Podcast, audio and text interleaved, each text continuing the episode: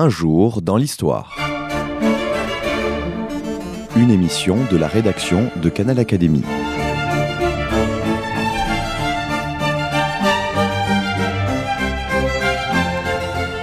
On retrouve Anne Jouffroy. Bonjour à toutes et à tous. Merci d'avoir choisi Canal Académie. Nous avons le plaisir de poursuivre l'histoire de l'ordre du Temple avec Nicole Berrioux, correspondante de l'Académie des inscriptions et belles-lettres, historienne médiéviste et auteure de nombreux ouvrages sur le sujet. Madame, bonjour. Bonjour, madame. Merci de votre présence de nouveau à Canal Académie. Nous allons parler évidemment de ce qui va aboutir à l'abolition des Templiers. L'ordre était menacé, tout le monde le savait. On avait parlé plusieurs fois de le supprimer, mais on n'y croyait pas vraiment. Oui, peut-être un jour, y aurait-il moins de Templiers, il y aurait, mais forcément, il y aurait toujours un temple, toujours un grand maître, euh, parce qu'un ordre, c'était indestructible. On n'avait jamais vu d'ordre être aboli jusqu'à présent, me semble-t-il. En effet, en effet. Mais c'était compté sans Philippe le Bel, et on se doute bien que les raisons de l'abolition de l'ordre du Temple sont diverses, religieuses, politiques, et que le destin du temple est scellé dans la logique d'une histoire qui n'est pas la sienne, mais celle de la monarchie française, même si officiellement Philippe le Bel se pose en défenseur de la foi contre l'hérésie, que certes les États latins d'Orient, Syrie et Palestine étaient rayés de la carte depuis la chute d'Acre en 1291, mais Madame, vous avez donné une image très positive dans la première émission sur les Templiers dans la société, mais il y avait quand même des critiques et on peut pas ne pas penser que si le roi a si bien réussi son coup de filet du 13 octobre 1307 préparé en grand secret, c'est qu'il y avait quand même une sourde impopularité qui couvait contre les Templiers en France, non? Oui, tout à fait. Vous avez bien raison sur ce point de m'interroger d'emblée, car euh, en même temps que se prolongeait euh, cette euh, audience des Templiers, ce regard extrêmement positif, qu'il faut quand même, je crois, tout le temps rappeler, parce qu'on a tendance autrement à imaginer que les choses évoluent dans un seul sens, la situation devient plus complexe au XIIIe siècle à la suite de la difficulté de plus en plus grande que connaissent les Templiers, comme d'ailleurs les Hospitaliers, à défendre les États latins. Et on voit très bien que chaque défaite euh, ébranle quand même leur euh, situation.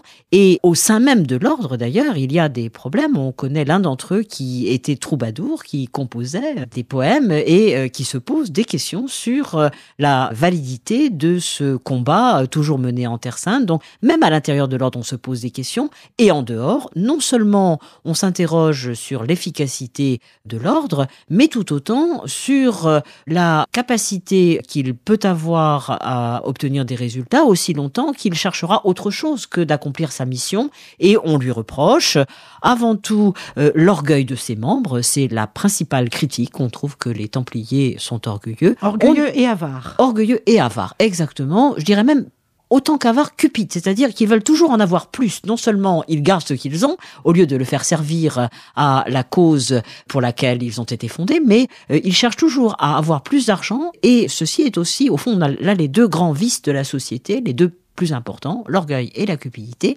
Et il est vrai que les relations qu'ils ont entretenues avec les papes, les privilèges qu'ils ont obtenus, le fait qu'ils peuvent récupérer par exemple à leur profit des dîmes, le fait qu'ils puissent faire des quêtes, le fait qu'ils ne dépendent d'aucune autre juridiction ecclésiastique que la juridiction du pape, tout cela fait que bien entendu ils prêtent le flanc à la critique. Dès que les choses vont un peu mal, on va voir ressortir toutes ces difficultés. Et quand je pense à la critique, c'est aussi le clergé, le clergé régulier et le clergé séculier surtout qui souffre du fait que le clergé séculier souffre de la rivalité des Templiers par rapport à l'excommunication, aux privilèges pontificaux. Voilà. En particulier, on sait qu'au XIIIe siècle, assez souvent, on donne des sentences, le pape prononce des sentences euh, très graves d'interdit, c'est-à-dire l'interdiction de célébrer des offices euh, dans un territoire donné, qui est une forme de pression très forte pour euh, mener les gens à se repentir.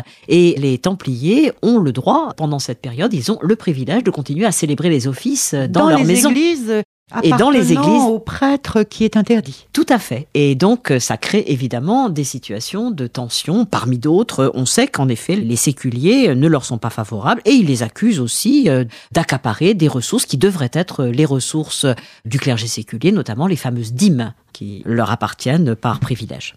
En ce qui concerne le trésor, euh, parlons-en rapidement, il fallait bien qu'il constitue un trésor pour alimenter à des kilomètres de là, en Terre Sainte, un front terrible et ils servaient aussi de banquiers parce que leur efficacité était reconnue et le, Philippe le Bel avait investi chez les Templiers et déposer son argent. Alors oui, la tradition d'utiliser les compétences financières des Templiers remonte déjà à Philippe Auguste. Et donc euh, Philippe le Bel ne fait que continuer une tradition. Il faut d'ailleurs, je crois, être prudent sur les interprétations. Euh, on dit banquier au sens où ils servent d'une banque de dépôt, en quelque sorte. Et aussi, ils peuvent, dans certains cas, euh, assurer des transferts de fonds, puisqu'ils savent très bien le faire entre l'Occident et l'Orient.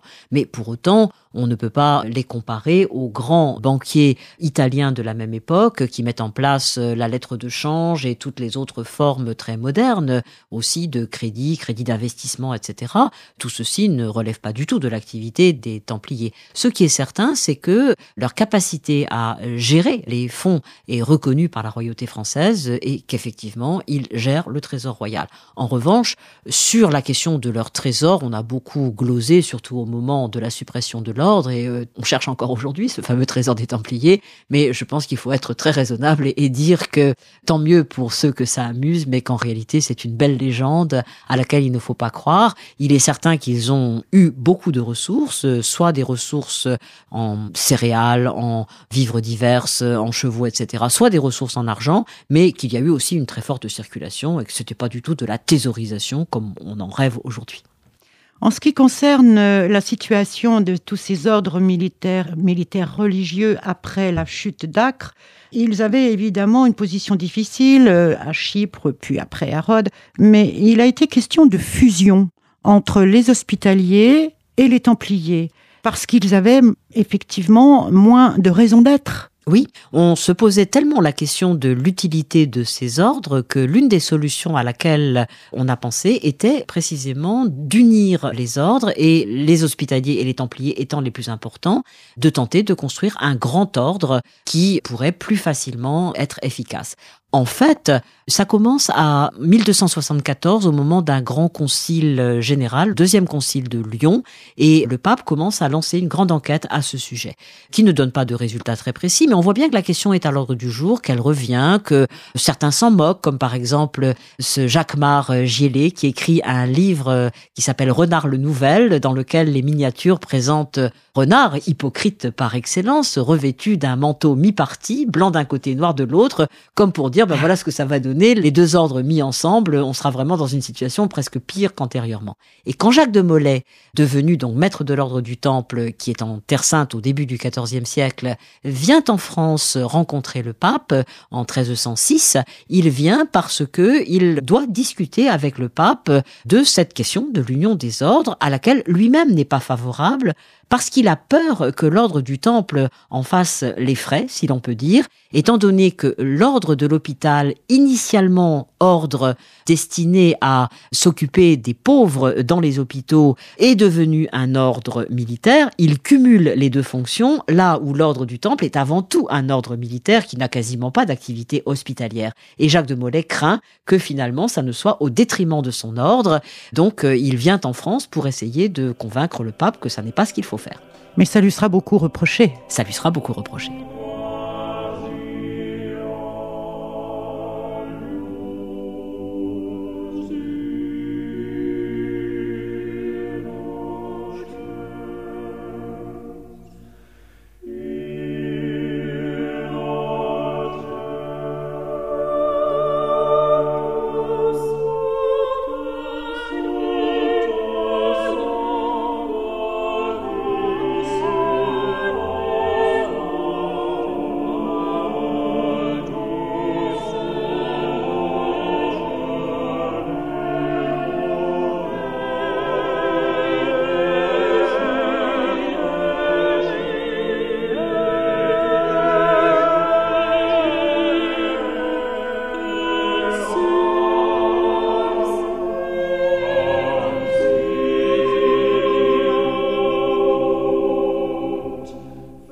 Avant le coup de filet de Philippe le Bel, j'aimerais qu'on mette un peu en situation les rapports entre le roi de France et la papauté. Parce que c'est un bras de fer entre toujours le roi de France de droit divin et puis la papauté qui, elle, a des prérogatives. Oui, rappelons tout d'abord qu'il faut remonter au moins au début du XIIIe siècle pour voir le pape revendiquer un titre nouveau qui est celui de vicaire du Christ. Et donc, à partir du moment où il est le vicaire du Christ, il le représente sur la terre, il agit en son nom. Et c'est évidemment une situation de pouvoir tout à fait exceptionnelle. Tout le XIIIe siècle a été pour la papauté une période au cours de laquelle elle a cherché par tous les moyens, à la fois des moyens, je dirais, théoriques et des moyens d'action pratique, à affirmer cette autorité suprême sur l'ensemble de la chrétienté, en utilisant d'ailleurs très largement les ressources du droit, du droit de l'Église, le droit canon, qui est de plus en plus alimenté par les lettres des papes elles-mêmes. Et on a de grands papes juristes, comme au milieu du XIIIe siècle Innocent IV, qui ont une vision extrêmement bien structurée de l'autorité suprême du pouvoir pontifical. Et en face, bien entendu, il faut savoir que peut représenter le pouvoir euh, des différents rois qui eux aussi sont en train de construire leur autorité par rapport aux aristocraties euh, qui euh, donc passent de plus en plus sous la mouvance de cette autorité supérieure, que ce soit en Angleterre, en Espagne, en France ou ailleurs. En France, le courant est extrêmement avancé et il est appuyé par l'importance du rituel du sacre qui fait du roi un envoyé de Dieu en quelque sorte, et on comprend du coup l'importance de ce titre de vicaire du Christ qu'a le pape, parce que naturellement, nous sommes là dans des situations de concurrence. Nous savons d'ailleurs que déjà Saint Louis, de son vivant, défendait très fortement l'autonomie du pouvoir royal, et il n'acceptait pas que le pape fasse des ingérences de n'importe quelle manière dans les histoires euh, ecclésiastiques, et selon le modèle de Philippe Auguste lui-même, le roi Saint Louis a défendu très euh, vigoureusement son indépendance par rapport au pape dans toute la gestion des affaires ecclésiastiques de son royaume. C'est donc l'Église gallicane qui est en formation. Voilà, exactement. Et quand nous arrivons à Philippe le Bel, Philippe le Bel est entouré, et c'est extrêmement important de le rappeler, il est entouré d'hommes qui ont été formés dans les universités, notamment les universités du Midi, qui développent beaucoup la connaissance dans le droit, et notamment dans le droit romain, qui est l'autre grande source du droit du XIIIe siècle. Il y a le droit canon, le droit romain. Voilà. Et le droit romain, c'est en réalité un droit chrétien, c'est le droit qui a été légué à travers les empereurs byzantins et notamment Justinien. Mais en même temps, bien sûr, la racine se trouve être le droit de l'Empire romain de l'Antiquité. Et de la même façon que le droit canon a des références avec ce droit chrétien qui était aussi romain et que donc on ne peut pas couper totalement les deux réalités, de la même manière, le droit romain, lui, combine donc des éléments chrétiens et des éléments de l'Empire romain classique. Or, dans cette vision du droit, on voit apparaître en particulier une conception très forte de la majesté royale qui a servi au pape pour défendre aussi son pouvoir face à l'hérésie. Il est celui qui a le pouvoir de vie et de mort en quelque sorte sur les hommes en défendant sa propre majesté. Mais le roi lui-même puise dans ses traditions avec l'aide de ses conseillers qui connaissent admirablement le droit romain et qui vont bien entendu construire toute une image de la puissance royale, de la puissance souveraine et de la majesté du roi, qui ne souffre pas de pouvoir concurrent dans un certain nombre d'éléments de sa pratique politique. Et il faut le mettre en place pour comprendre comment vont très vite s'affronter deux hommes qui ont une aussi forte conscience l'un que l'autre de l'importance de leur pouvoir dans la société. D'un côté, le pape Boniface VIII, qui a au fond revendiquer une théocratie, comme on dit, c'est-à-dire une autorité venant de Dieu qui va s'exercer dans tous les domaines et qui, à ce titre-là, peut, par exemple, dans une de ses lettres, annoncer à l'Europe entière qu'il ouvre en 1300 une période de rémission des péchés qui va valoir pour euh, tous les chrétiens et à condition qu'ils viennent en pèlerinage à Rome, c'est le fameux jubilé. C'est le pape qui, en 1300, donc, donne, lance le premier jubilé. Lance le premier jubilé et montre qu'il dispose en quelque sorte de tous les droits dans ce qui est le plus important, c'est-à-dire ce trésor des indulgences qui va être ouvert aux fidèles venant à Rome, et en face, le roi de France, qui lui est tout à fait persuadé qu'à l'intérieur de son royaume, il est, comme il le dit d'ailleurs, souverain en son royaume, ce qui est une formule inspirée évidemment du droit romain. Mais ce qu'il y a d'incroyable, c'est que Philippe le Bel va traiter Boniface VIII d'hérétique Est-ce que ça s'est déjà vu? C'est inouï. C'est inouï. C'est inouï, mais ça se comprend mieux dans le contexte justement qui est celui de l'affirmation, de la prise de conscience par le roi capétien qu'il n'est pas un roi comme les autres, qu'il a une sorte de mission qui lui est euh, assurée à travers même la cérémonie du sacre.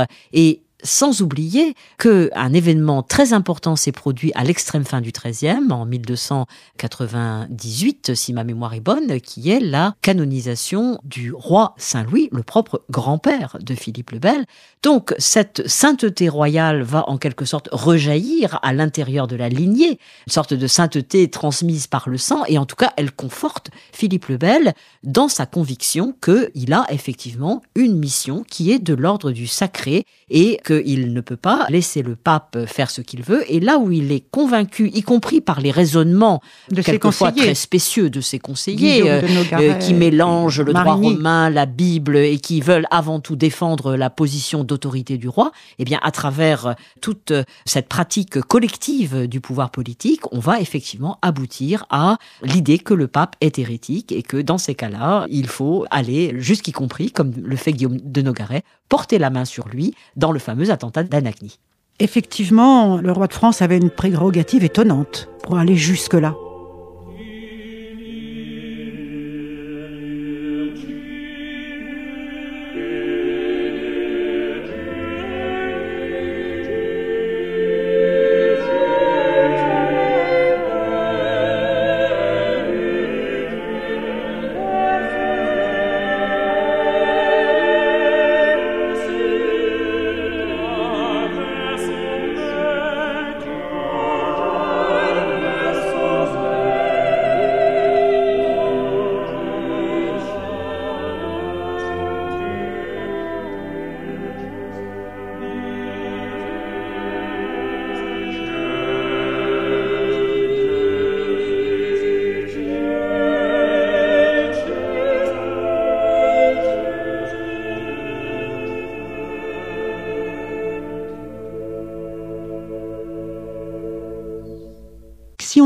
Aux Templiers, les accusations contre les Templiers dépassent la mesure. Il s'agissait d'attaquer les Templiers dans leur personne avant de recueillir l'adhésion du nouveau pape. Euh, je dis nouveau parce qu'on vient de parler de Boniface VIII. Il y avait eu Benoît XI entre-temps, mais nous sommes avec Clément V. Il faut que Clément V, le clergé, l'opinion publique malgré tout, soit disposé à sanctionner le Temple. Alors comment procède euh, d'une façon pratique le roi Philippe le Bel? Eh bien, on a le sentiment, à voir les événements, que les choses ont été extrêmement préparées. Et il s'est appuyé sur euh, une administration qui, au cours du XIIIe siècle, avait été construite d'une manière de plus en plus solide pour que soient transmis les ordres du roi, qu'ils soient exécutés de manière impeccable, cette euh, administration des baillis et des sénéchaux, sur laquelle il va en effet s'appuyer pour euh, obtenir ce qu'il souhaite ce qu'il souhaite, toujours donc dans ce contexte du Conseil royal. Alors, il décide donc l'arrestation. De tous les Templiers sur le royaume de France. De tous les Templiers du royaume. Et il va donc, le 14 septembre 1307, adresser aux baillis et aux sénéchaux l'ordre de préparer en secret l'arrestation de l'ensemble des Templiers. Et un mois plus tard, le 13 octobre, après donc une préparation secrète qui a duré presque un mois, c'est une arrestation coordonnée. Tous les Templiers du royaume sont en effet arrêtés comme le roi l'a voulu. C'est une superbe réussite parce que rien n'a échappé, rien n'a été connu à aucune stratification administrative. Non. Et c'est véritablement là l'expression d'une réussite qui a été aussi, je dirais, préparée à travers plusieurs générations de pratiques administratives. Le 13 octobre 1307, les Templiers sont arrêtés sur le royaume de France, mais finalement au nom de quoi? Puisque les Templiers étaient dépendants du pape, la réaction du pape a dû être euh, violente. Alors, le roi était déjà en difficulté avec le pape, car après toute l'affaire de l'attentat d'Anani, il souhaitait que le pape Clément V, donc le nouveau pape dont nous parlons, ouvre un procès pour condamnation posthume de Boniface VIII pour hérésie, car euh, en fait ceci n'avait jamais été reconnu bien sûr euh, du vivant de Boniface VIII. Donc dans ce contexte, au printemps 1307 ont eu lieu de nouveaux pourparlers entre le roi Philippe le Bel et le pape Clément V, et le pape Clément V a été mis au courant de rumeurs qui circulaient sur les Templiers et pour lesquelles il fallait en savoir davantage. Et convaincu que la seule stratégie pour contraindre le pape à agir efficacement était d'anticiper, le roi a décidé donc d'imposer cette arrestation et ensuite d'obtenir très vite des aveux de la part des Templiers de façon à ce que le pape prenne le relais. Donc il y avait déjà eu des pourparlers avec le pape, mais comprenant très bien que la marge de manœuvre à l'égard du pape n'était pas aussi aisée qu'il l'aurait souhaité, il a préféré donc euh, en quelque sorte anticiper et essayer de trouver des moyens de contrainte à travers cette arrestation et la mise en route immédiate d'un procès pour lequel il s'appuyait sur une juridiction pontificale qui est celle des inquisiteurs. Oui, donc il s'appuyait sur l'Inquisition. Il s'appuyait sur l'Inquisition. Mais en sachant que cette Inquisition pontificale, en réalité, avait quand même aussi une dimension nationale et que l'inquisiteur euh, du royaume, en fait, était euh, très lié à la personne du roi de France et il a agi dans le sens souhaité par le roi de France, cet inquisiteur euh, Guillaume de Paris, qui était probablement manipulé par le conseiller Guillaume de Nogaret, celui de l'attentat d'Anagni, donc a tout à fait appuyé, cautionné cette tentative d'obtenir des aveux rapides des frères euh, qui étaient emprisonnés. Alors, qui dit aveu rapide dit torture Exactement. Et nous avons beaucoup de mal à connaître les détails, mais le fait de la pratique de la torture est certain. Donc les accusations qui dépassent la mesure, on l'a dit tout à l'heure, étaient des accusations, les sempiternelles accusations stéréotypées d'hérétiques. C'était sans imagination, si je puis dire. C'est toujours la même chose et personne n'y a cru. Et en tout cas pas les monarques des pays voisins. Tout à fait. En réalité, c'était plus précis que l'hérésie. Il y avait vraiment des points dont on disait que les Templiers étaient tout à fait coupables, comme par exemple renier le Christ. Renier le Christ, cracher sur le crucifix, vénérer une idole, etc. Donc il y avait des éléments qui euh, apparaissaient, oui. Et à ce niveau, bien sûr, on comprend que derrière l'accusation fondamentale est celle d'idolâtrie et d'hérésie, mais c'était des accusations concrètes tout à fait inouïes. Bien sûr, tout le monde a essayé de chercher à prouver que ça pouvait être vrai, et aujourd'hui, les historiens honnêtes qui travaillent toujours sur cette documentation reconnaissent que rien ne permet dans la documentation de faire apparaître la moindre once de vérité sur cette construction qui cherchait manifestement à salir le portrait des Templiers, il ne suffisait pas de dire qu'ils étaient orgueilleux et cupides, il fallait trouver des éléments beaucoup plus graves au regard de la religion chrétienne, comme l'étaient justement euh, les blasphèmes, euh, les formes d'idolâtrie dont il est question ici. L'attitude du pape euh, qui va essayer de les sauver, en fait, sera toujours contenue par le marchandage que Philippe le Bel lui faisait en disant si vous n'acceptez pas l'abolition de l'ordre, je remettrai encore euh, dans un concile les condamnations de la mémoire de Boniface VIII.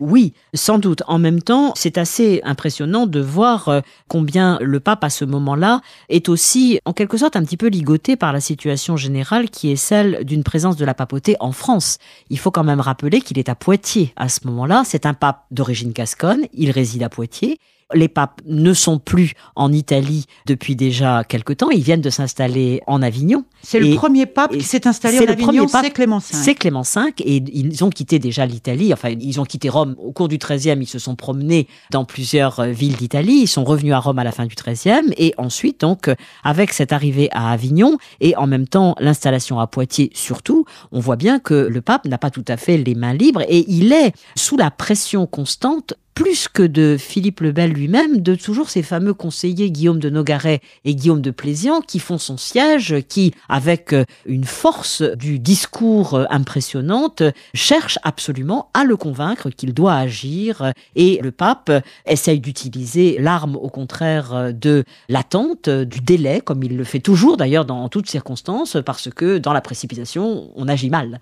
Oui, il prend des mesures dilatoires. Constamment. Constamment, et il, en fait, ne répond jamais à la demande du grand maître Jacques de Molay d'avoir un véritable contact l'un avec l'autre. Il aura toujours échappé à ça il ne verra jamais le grand maître. Non, en fait non. En revanche, ce qu'il a fait, à un moment donné, il a quand même essayé d'intervenir et de suspendre le procès entre les mains des inquisiteurs. Hein. Ça a été au début de 1308, mais c'est là où le roi a joué sur l'opinion publique, c'est-à-dire qu'il a réuni à ce moment-là les États, ce qu'on appellera plus tard les États généraux, hein, c'est-à-dire des représentants euh, du clergé, euh, des métiers, des villes. Voilà, des métiers, des villes, de la noblesse. Et il s'est appuyé sur cette opinion, comme il l'avait fait en différentes circonstances, pour faire encore davantage pression sur le pouvoir pontifical.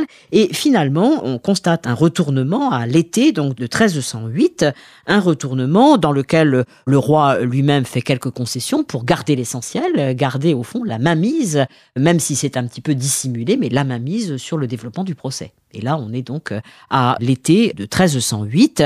Le pape décide que ce seront des commissions ecclésiastiques qui vont prendre en charge le procès, mais en fait, ces commissions sont contrôlées par les conseillers du roi, et donc euh, le procès peut parfaitement poursuivre son cours, et on développe une telle pression que la résistance finalement est brisée, et elle l'est en particulier le jour où l'archevêque de Sens, Philippe de Marigny, fait brûler 54 frères, 54 euh, frères euh, déclarés relapse parce que ses frères ont imaginé à un moment donné, en voyant que le pouvoir pontifical avait repris la main sur l'affaire, qu'ils pouvaient revenir sur leur déclaration et, défendre l'ordre, carrément défendre l'ordre. Et quand euh, donc Philippe de Marigny a constaté cela, il a dit eh bien ce sont des hérétiques relapses qui retombent dans leur erreur et donc je peux les condamner et les condamner au bûcher. Oui, c'est-à-dire qu'ils étaient littéralement dans la nasse.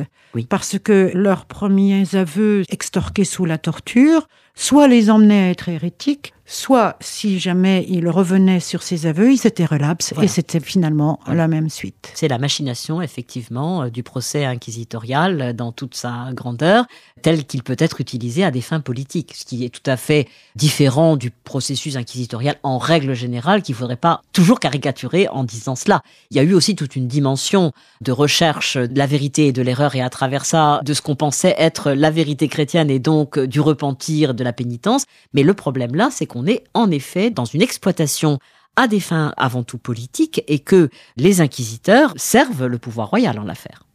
Jacques de Molay a eu effectivement une très grande responsabilité sur les épaules. Il est mort euh, immolé en 1314 avec euh, son commandeur Geoffroy de Charnay. Et pourquoi est-ce que finalement, alors qu'ils avaient été condamnés à la prison à vie la veille du bûcher, ils sont quand même été immolés par Philippe le Bel. La justice pontificale les avait condamnés simplement, si je puis dire, à la prison à vie, mais le lendemain matin, ils sont brûlés par le roi de France. Eh bien, précisément parce que le fait de les condamner à la prison à vie était une manière de reconnaître qu'ils étaient coupables de quelque chose. S'ils avaient été reconnus innocents, on les aurait libérés.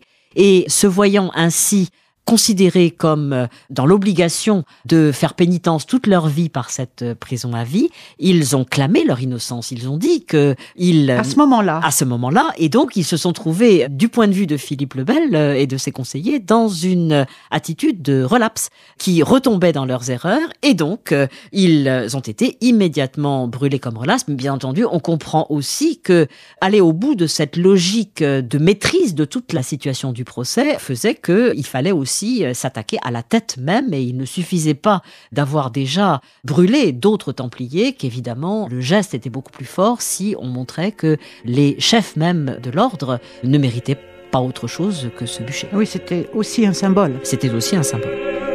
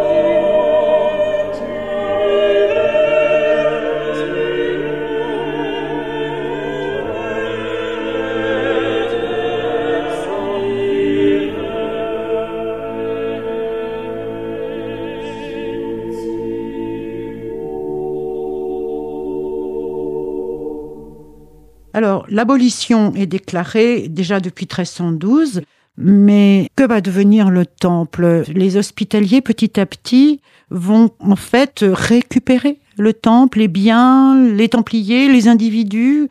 Est-ce que la royauté la royauté française n'a pas aussi profité un petit peu de la fusion par obligation? Alors, ce qui est certain, c'est que le roi a certainement tiré quelques profits de l'affaire ici ou là. Mais on ne peut pas dire qu'il y a eu un profit financier réel pour lui, et en tout cas, encore moins dire que c'est la raison pour laquelle il avait lancé tout ce procès contre les Templiers. Donc, euh, de ce point de vue, il faut vraiment situer le devenir des personnes et des biens en relation avec euh, le reste des ordres de la vie religieuse du XIIIe, début XIVe, et effectivement, en particulier, particulier l'ordre des hospitaliers, disons en tout cas pour la France, car euh, dans d'autres pays ça a été différent, en particulier euh, en péninsule ibérique, euh, l'ordre du Christ qui a été donc le bénéficiaire des biens du temple. Mais disons que pour la France c'est bien l'ordre des hospitaliers et ceci s'est fait donc de manière, enfin disons pas de manière immédiate, ça a été plus ou moins long et ça a permis, sans aucun doute, aux hospitaliers de prendre la relève du point de vue du rôle qui restait toujours en arrière-plan de toute cette affaire, le rôle de la défense de ce qui restait désormais en Méditerranée et même plus en Terre Sainte, donc euh, principalement Rhodes à ce moment-là, et ensuite de projets de reconquête, ce qu'on appelle les passages généraux, donc euh, qui restent quand même au XIVe et au XVe siècle, même si on croit que c'est fini. Les croisades après 1291, c'est pas vrai du tout. Il y a toujours cette idée de relancer des départs en Terre Sainte qu'on appelle toujours pas croisade jusqu'au XVe, mais qu'on appelle passage. Et dans les passages généraux, effectivement, euh, les hospitaliers vont aussi avoir un rôle stratégique euh, important. Donc euh, là, sans aucun doute, ils sont les bénéficiaires euh, principaux, mais en même temps, concernant les personnes, on en a laissé certains continuer à vivre dans les commanderies jusqu'à leur mort, d'autres sont passés chez hospitaliers. Ça a duré quelques années avant que l'ensemble de l'ordre du Temple soit complètement éliminé du champ de l'histoire. Mais alors donc l'histoire des Templiers ouvre euh, la voie à toutes sortes d'élucubrations sur la prétendue continuation parmi les ordres. En fait, euh, bien sûr que le Temple continue à focaliser l'intérêt de tous, mais j'ai lu qu'il hum, y avait un manuscrit où la règle latine du Temple est associée au statut de l'ordre de la Toison d'Or. C'est un manuscrit qui se trouve à Londres. Est-ce qu'on peut imaginer une espèce de continuation, non pas rien que pour les ordres religieux, mais aussi pour l'ordre militaire et les chevaliers qui vont aller à la croisade? Alors, je ne connais pas spécialement ce manuscrit, mais c'est assez vraisemblable que ce genre de document ait été produit parce que un point qui mérite d'être souligné à ce propos est que on a un peu une tendance à, quand on parle au fond d'ordre de chevalerie, à considérer que tout ça c'est la même chose. D'un côté, ordre du Temple, ordre des hospitaliers dont nous avons abondamment parlé, ou encore ordre de Saint-Lazare, ordre du Saint-Sépulcre, etc. Et de l'autre côté, les ordres que les historiens appellent plutôt ordre laïque de chevalerie, par distinction des ordres religieux militaires, et par exemple l'ordre de la Jarretière, euh, l'ordre de Saint-Michel, avant même l'ordre de l'Étoile pour euh, la France dès le XIVe siècle, et puis le fameux ordre de la Toison d'Or euh, chez les Bourguignons. Et le point qui est intéressant, c'est que sans aucun doute du point de vue de l'imaginaire, du point de vue de l'importance que l'on donnait, et notamment que l'on donnait aux Templiers dans la façon dont ils avaient réalisé l'idéal de la chevalerie à travers leurs activités en Terre Sainte, ce qu'on pouvait voir également donc dans le détail de la règle sur euh, l'idéal chrétien très puissant qui était le leur, c'est tout à fait normal d'imaginer que tout ceci trouve un relais dans la société aristocratique de la fin du Moyen Âge, qui, là où l'ordre du Temple n'existe plus, euh, n'est pas prête pour autant à renoncer à la fois à tout ce qui était cet idéal chrétien et, je dirais aussi très concrètement, à ces fameux passages en Terre Sainte. On sait très bien que, notamment les Bourguignons, ont pris le relais et que les ducs de Bourgogne se sont investis dans des croisades, désormais contre les Turcs et notamment les Turcs ottomans. On connaît bien l'emprisonnement du fils de Philippe le Hardy, Jean sans peur, qui a pris d'ailleurs son surnom de sans peur à la suite de, la défaite de Nicopolis, ce qui était une manière de l'exalter qui est peut-être au-delà de la réalité, mais on voit bien comment